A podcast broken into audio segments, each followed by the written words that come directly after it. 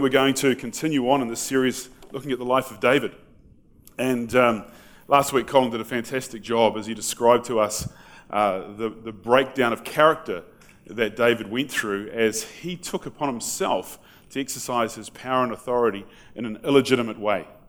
And this is essentially what this series is about as we get to this point in David's life. Command is the name of our, our, our mini series as we go through David. But uh, the reason we called it command is because we wanted to look at what it was that David actually did with this level of authority that he'd been given.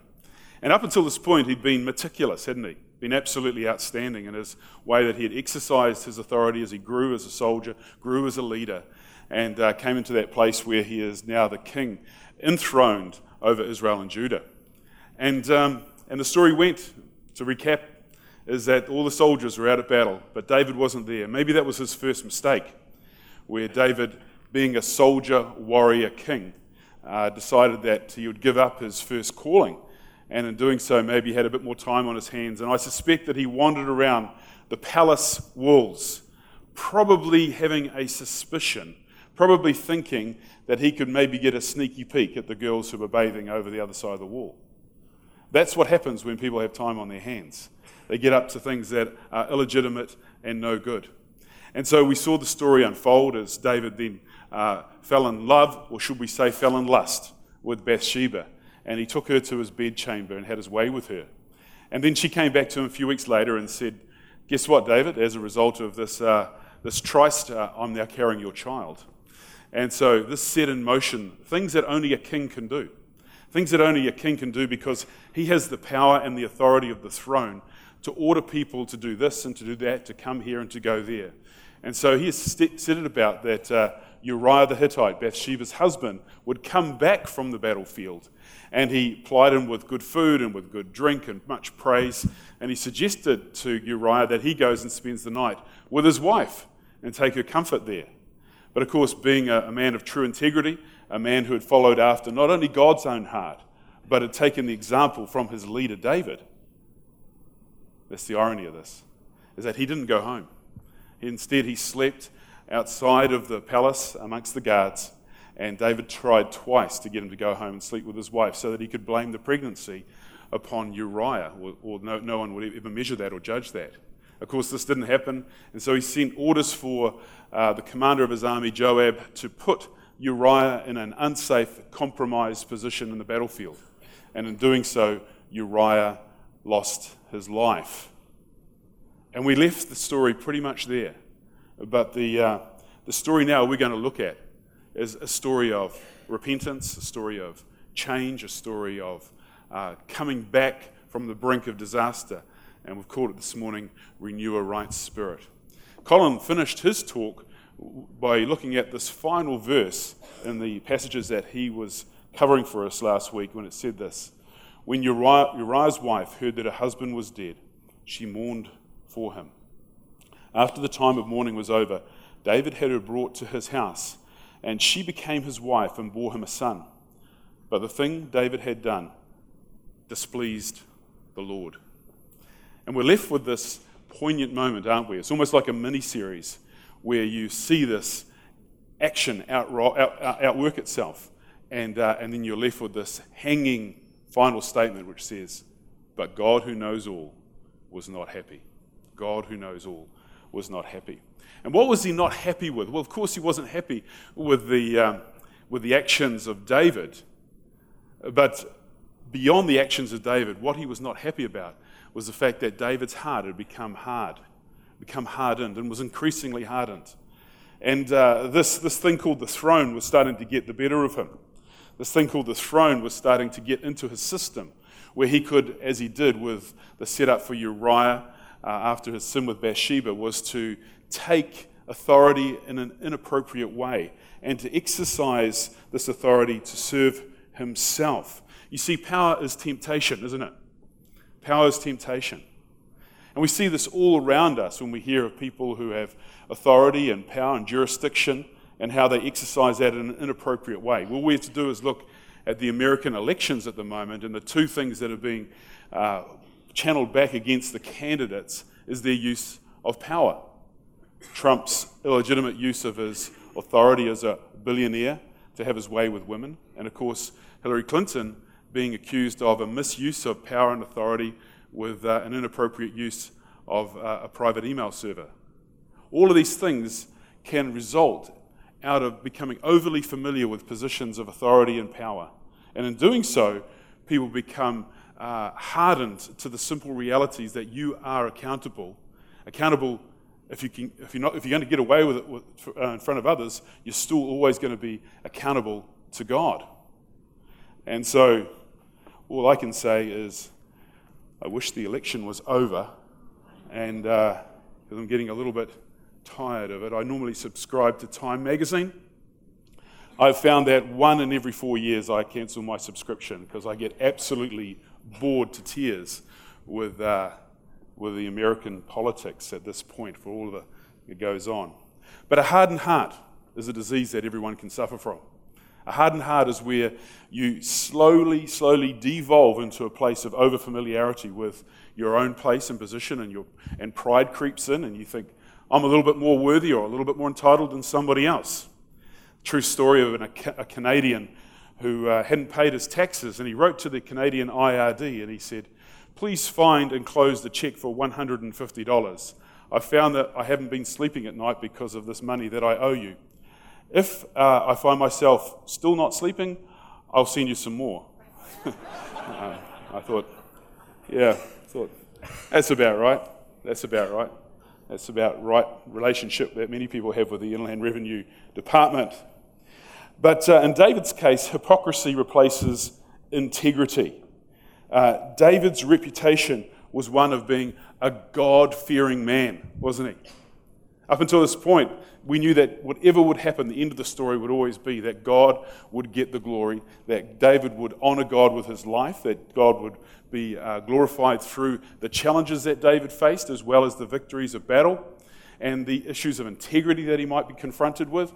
There was always opportunity there for David to glorify God.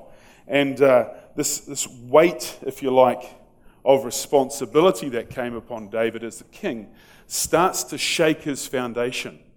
What you see over time?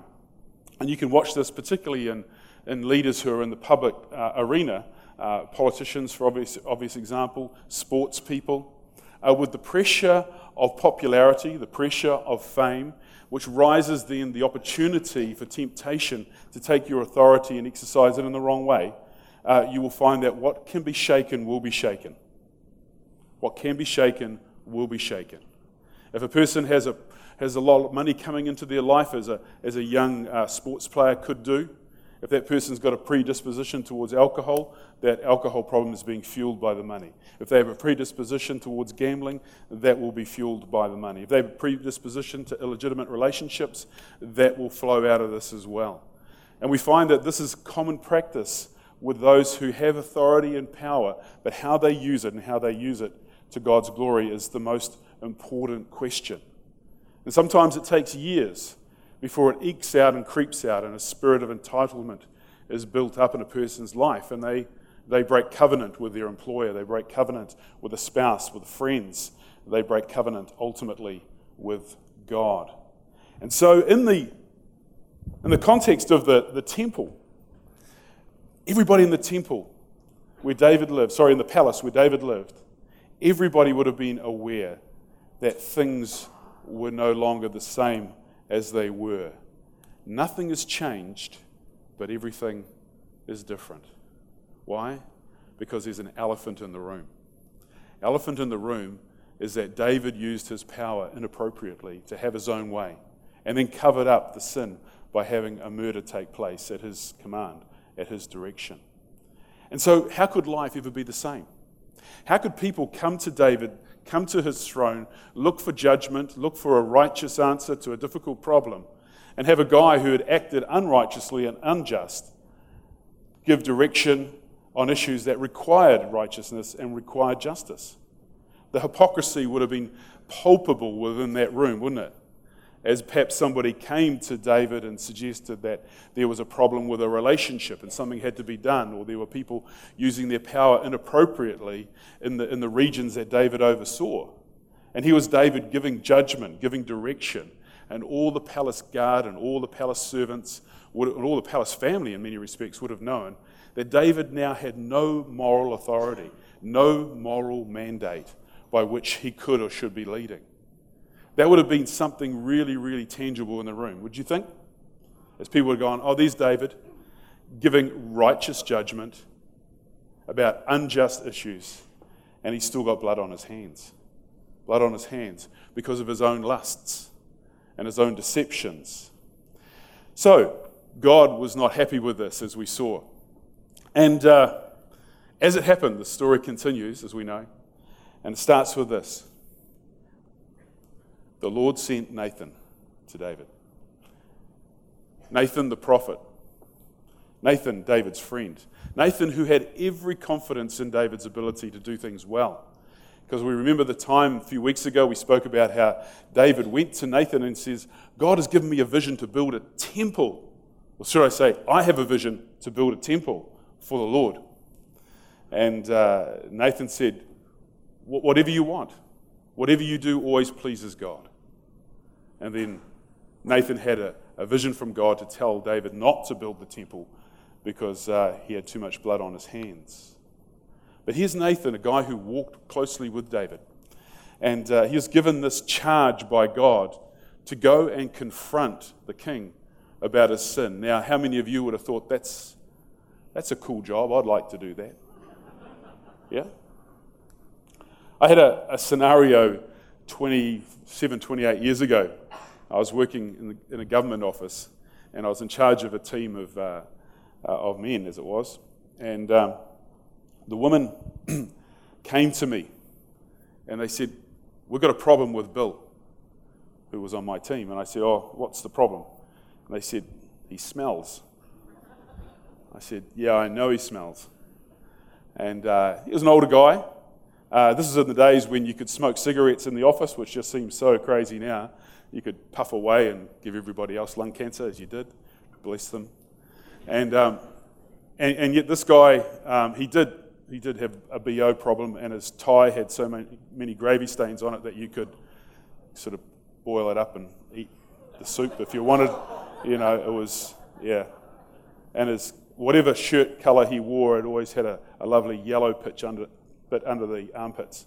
Um, so I went home. I said to Michaela, I've got to go and talk to Bill tomorrow. She goes, What about? I said, oh, He stinks. So, so, anyway, I went in and I said to Bill, I said, Look, I need to have a chat with you. Would you mind coming into this office with me? And he's like, Oh, okay. And this guy was in his 60s and I was in my 20s. So this was, this was a big deal for me. I was like a bit intimidated by it. Anyway, I said, Bill, I said, I've got something to say. And I, there's no easy way to say that, but you've got a real problem with BO. And uh, some of the other staff said to me that I needed to talk to you about it. Well, of course, he was horrified. And then uh, he, he looked at me and he goes, Can you see the scar on my head here? I said, Yeah, yeah. He says, I fell off my uh, motorbike when I was 18 and I lost my sense of smell. I've never been able to smell ever since. And, uh, and he is a widow of about four or five years. And so he said, My wife always helped me with this little problem. And uh, I said, oh, oh, I'm really sorry, you know, that you can't smell anything, um, but we can. And, uh, and he says, okay, I'll, look, I'll get it sorted. Well, that night he went down to the chemist and he must have bought everything. He had deodorant, he had underarm stuff, he had aftershave, he had smelly this and flash shampoo, which don't. And a week later, one of the girls came to me and said, We think we liked it better. when he smelt of tobacco and sweat. So, back to Nathan. It's a long segue into this, isn't it? Back to Nathan.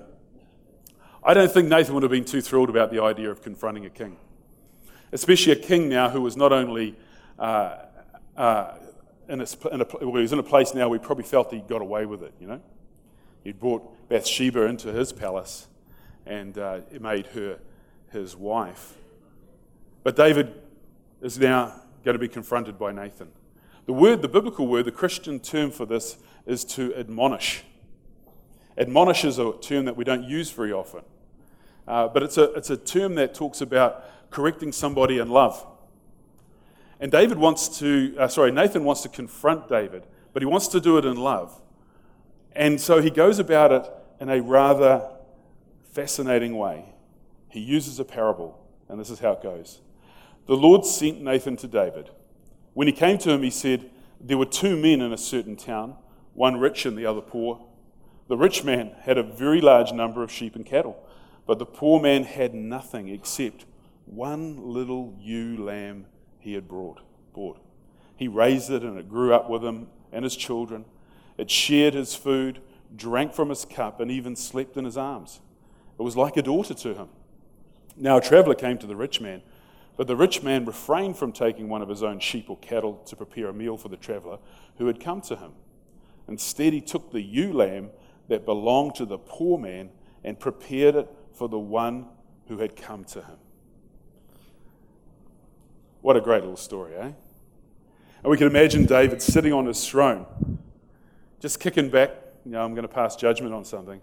And as he starts to hear the story, he would have started leaning in, leaning into the story. What? He took the poor man's only lamb, he slaughtered it, cooked it, and gave it to a traveler when he had probably hundreds. That is absolutely terrible. That's absolutely terrible.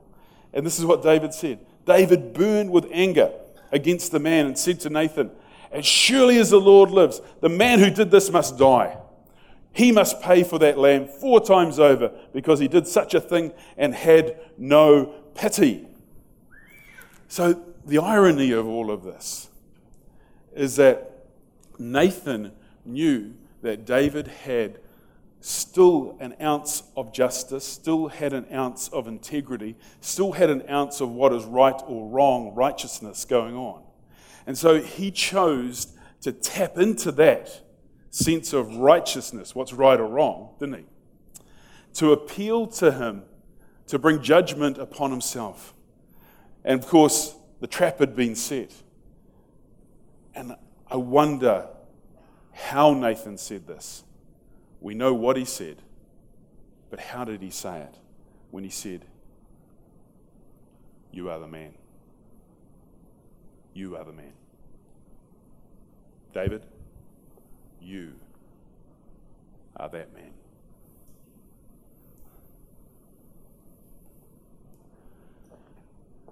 I don't think he would have needed to raise his voice. I think the soberness of the moment, the power of the Spirit upon uh, David's heart would have cut him wide open in that moment. When David would have realized at that point that all of his, all of his deception, the only person he was deceiving was himself. For all of his plots and his plans, he hadn't got away with it. He must have felt absolutely humiliated, absolutely overwhelmed by the fact that everybody must have known this. This wasn't a secret. This was public knowledge. And he was a friend confronting him in the most appropriate way, appealing to David's righteousness. And of course, for each one of us, um, we have this challenge in front of us. The biggest challenge that I would put out to you right now in this moment is who are the Nathans in your life? Who are the people honest enough to tell you the truth. Bill, you smell. Who are the people that you have in your life who love you enough to say, bro, you're going down the wrong road? You, you need to back up. You need to back off. You need to turn to the left or turn to the right because the way this is going, you might think you're getting away with it. But let me tell you, we can see what's happening, and someone's going to get hurt here someone's going to get hurt really bad. You see, the, the power of the throne, the power of the throne is something that we all possess. The privilege of responsibility, it might be as a parent, it might be as a, a son or a daughter looking after an elderly parent. I just read in the paper yesterday, some of you may have done, of a, of a poor elderly man in his 80s whose daughter took all of his money, $300,000, just just spent the whole lot, and now he's destitute. and, and of course in business. But what happens when we strip back the, uh, the throne with all of its glitz and all of its glamour and all of what it gives us impression of having? Is that we find the human heart, the human condition, is still tattered and rotten. We can gloss it up with a whole lot of flash stuff and make it look good on the outside. Jesus talked about the whited sepulchre, the whited tomb, that we, uh, we see the Pharisees painting up and making look beautiful, but underneath Jesus said there's nothing but smelly old bones. You see, the simple truth is we're fallen creatures. So it doesn't matter how much gloss we put on top of the throne that we choose to sit on. We've got to remind ourselves that we are broken people and this power and authority that is given to us is a privilege and a responsibility, and something we have to be very, very mindful of can corrupt us and take us apart and take us down. David, you are that man also. You're the king, you're the adulterer, but you are also that man, a broken man, a broken vessel, a sinner who needs saving, just like every other human on the planet. So, then, the Nathan, then Nathan said to David, You are the man. This is what the Lord, the God of Israel, says I anointed you king over Israel, and I delivered you from the hand of Saul. I gave your master's house to you and your master's wives into your arms. I gave you all of Israel and all of Judah, and if all this had been too little, I would have given you more. Isn't this an indictment? Indictment against David's impoverished view now. He had, what God is revealing to him is saying, You wanted to take that one little ewe lamb for yourself. David, I could have given you more. If you needed more wives, I could have given them to you. If you need more land and more victory in battle, I would have given to I would have given that to you as well. There's a great little little cartoon character in uh, in New Zealand, and it's known as uh, Wal and the dog. Yeah, Footrot Flats. And uh, I've, I've, got a collection of these magazines at home, and if I need some downtime and a bit of brain dead something to read, I'll, I'll go through these. And I still laugh. And one of the cartoons is just a standalone cartoon, and it's a picture of a cow in a paddock filled with daisies and clover. And on the other side of the paddock is, is one clover with one little flower on it and the cow is forcing its head through the wires. Its eyeballs are bulging out. Its tongue is at the end of its length, trying to wrap its tongue around this one little daisy in the barren paddock when he's standing in a paddock filled with daisies. And the dog, as he is, he's leaning against the, the fence post and he goes, That cow could almost be human. I thought, that is such an accurate portrayal of human nature. That cow could almost be human. It's not what we've got, it's what we haven't got that continues to tempt us. We need to stop and look around and say, man, we live in the land of clover. We live in the land of clover. And, and David did as well. But for David, there was going to be more to be said. And it goes on this way. Then Nathan said to David, You are the man. Uh, we'll go down to the fourth line. Fourth line. Why did you despise the word of the Lord by doing what is evil in his eyes? You struck down Uriah the Hittite with the sword and took his wife to be your own. You killed him with the sword of the Ammonites. Now, therefore, the sword will never depart from your house, because you despised me and took the wife of Uriah the Hittite to be your own. Were there consequences? Always there are always consequences. Even if you think you've got away with it, the consequence will be a hardened heart. And that in itself is consequence enough not to do what God says not to do. This is what the Lord says Out of your own household, I'm going to bring calamity on you. Before your very eyes, I will take your wives and give them to one who is close to you, and he will sleep with your wives in broad daylight. You did it in secret, but I will do this thing in broad daylight before all Israel. Then David said to Nathan, I have sinned against the Lord. Nathan replied, The Lord has taken away your sin. You are not going to die, But because by doing this you have shown utter contempt for the Lord, the son that born to you will die. There's consequences. And, uh, and this has echoes for us, this action and consequence. The action and the consequence takes us right back to Genesis chapter 1, 2, and 3, doesn't it? You know, eat anything you like. You've got everything here. Just don't eat from the fruit of the tree of the knowledge of good and evil. Eat anything you want. Just leave that tree alone. But oh no, the tongue reaches out, grasps and grabs, and they fall.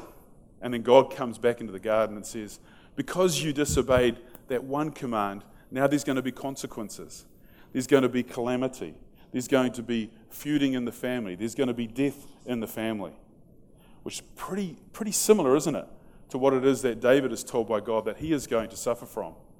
Uh, and that is that the judgment of God comes upon him because of the absolute disobedience. So, what's David's response to this? Well, there's always two responses. One, the first response is, I feel really stink because I got caught. And I got to admit, when I was a kid, mum said, Who ate all the chocolate in the fridge? I'd be like, Stink. Guilty. Did I feel sorry because I'd eaten all the chocolate that my brother and sister and my mum and dad could eat? Oh, I was quite happy to eat it. I was just really disappointed I got caught. Yeah? Yeah. You know, that's the nature of, of being a human, isn't it? We, we get disappointed for being caught. Uh, I know there's a number of police in the, in the audience today and in our congregation. We've got seven, seven or eight folks who work in the police department. And I'm sure they will find that most people they arrest are disappointed because they got caught, not because of what they've done. I don't know how many policemen have seen people fall on their knees in repentance before God when they are arrested. Is, would that be true? Would that be true, Aaron? No, no, not at all. But David, and this is where we see that ultimately he is a man after God's own heart. And I'm going to read this psalm to you Psalm 51, because this is the psalm that Dave wrote. David wrote. Dave, not on that good of terms. David wrote. David wrote, as a consequence of Nathan confronting him Have mercy on me, O God, according to your unfailing love, according to your great compassion. Blot out my transgressions. Wash away all my iniquity and cleanse me from my sin. For I know my transgressions, and my sin is always before me. Against you, you only have I sinned and done what is evil in your sight. So you are right in your verdict and justified when you judge. Surely I was sinful at birth, sinful from the time my mother conceived me. Yet you desired faithfulness, even in the womb. You taught me wisdom in that secret place. Cleanse me with hyssop, and I will be clean. Wash me, and I will be whiter than snow. Let me hear joy and gladness. Let the bones you have crushed rejoice. Hide your face from my sins and blot out all of my iniquity. Create in me a pure heart O God, and, a, and renew a steadfast spirit within me. Do not cast me from your presence or take your Holy Spirit from me. Restore to me the joy of your salvation and grant me a willing spirit to sustain me. Then I will teach transgressors your way, your ways, so that sinners will turn back to you. Deliver me from the guilt of bloodshed, O God, you who are God my Savior and my tongue will sing of your righteousness. Open my lips, Lord, and my mouth will declare your praise. You do not delight in sacrifice, or I would bring it. If you do not take pleasure in, uh, you do not take pleasure in burnt offerings. My sacrifice, O God, is a broken spirit, a broken and contrite heart. You, God, will not despise. May it please you to prosper Zion to build up the walls of Jerusalem. Then you will delight in the sacrifices of the righteous, and burnt offerings offered whole. Then bulls will be offered on your altar. That's a very powerful statement, isn't it, of repentance. How does it go? Created me a clean heart, oh God, and renew a right spirit within me. Let's do it again.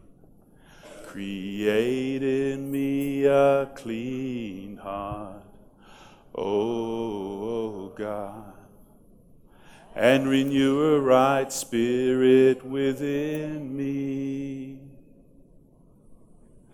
Cast me not away from thy presence, O Lord. Take not thy Holy Spirit from me.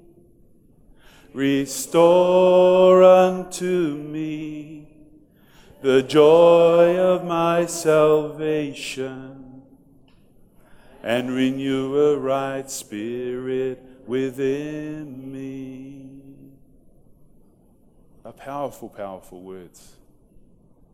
David knew that he had sinned against God. That was his biggest disappointment.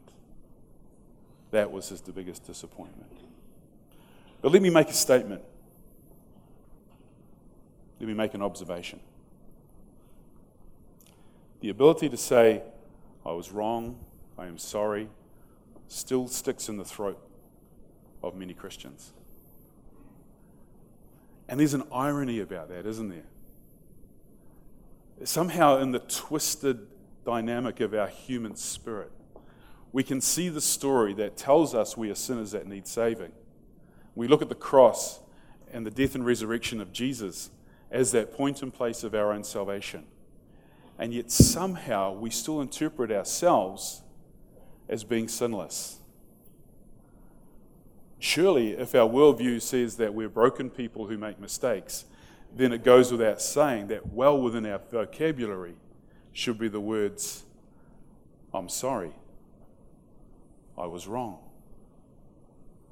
These words should be commonplace for us every day, every week. I'm sorry, I was wrong. Why? Because your identity should be in Christ. Because your identity is found in being right, not found in Christ. That's the reason why people never use those words. I'm sorry, I was wrong. But if your theology, your doctrine, is in keeping with a biblical worldview, a Christian worldview, you should have no problem saying, I was wrong. I'm sorry about that. I'll try not to do that again. You were right. But somehow, even though our righteousness has been bought and paid for and gifted to us by the cross, somehow there's this thing within us that still says, I still need to be right. And we defend that place with pride. And the reason being is that our identity is in being right, not being in Christ. So remember, every time you say sorry, every time you say, I was wrong, that's an absolutely loaded, full to overflowing statement of your worldview that God loves you and that He sent His Son to die for you. And that's why David could comfortably say, Renew in me a right spirit. Renew a right spirit within me. Let me pray.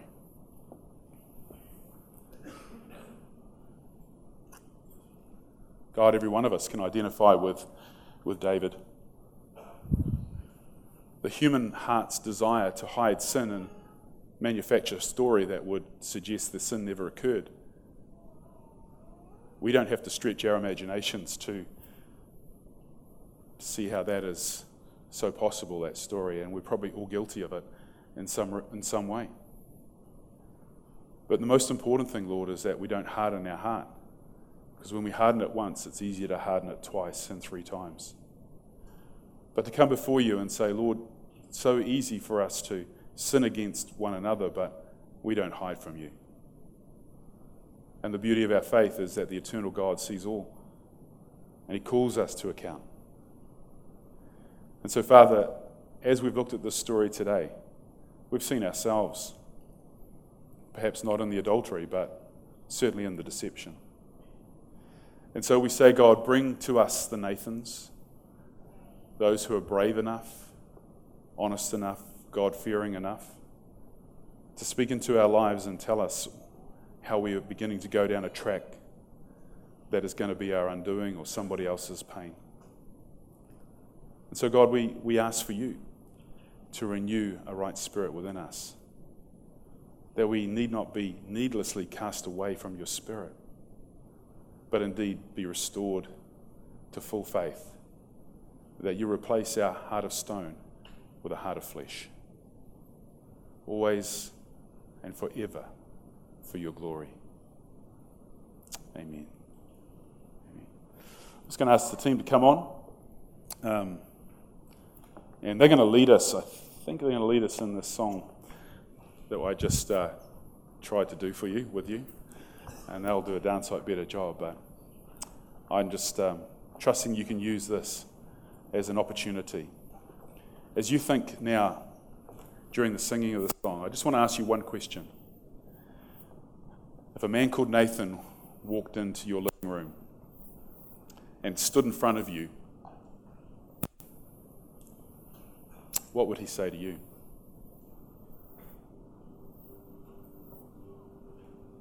What would he say to you? Let's ask the Lord. Soften our heart, and cleanse our heart this morning.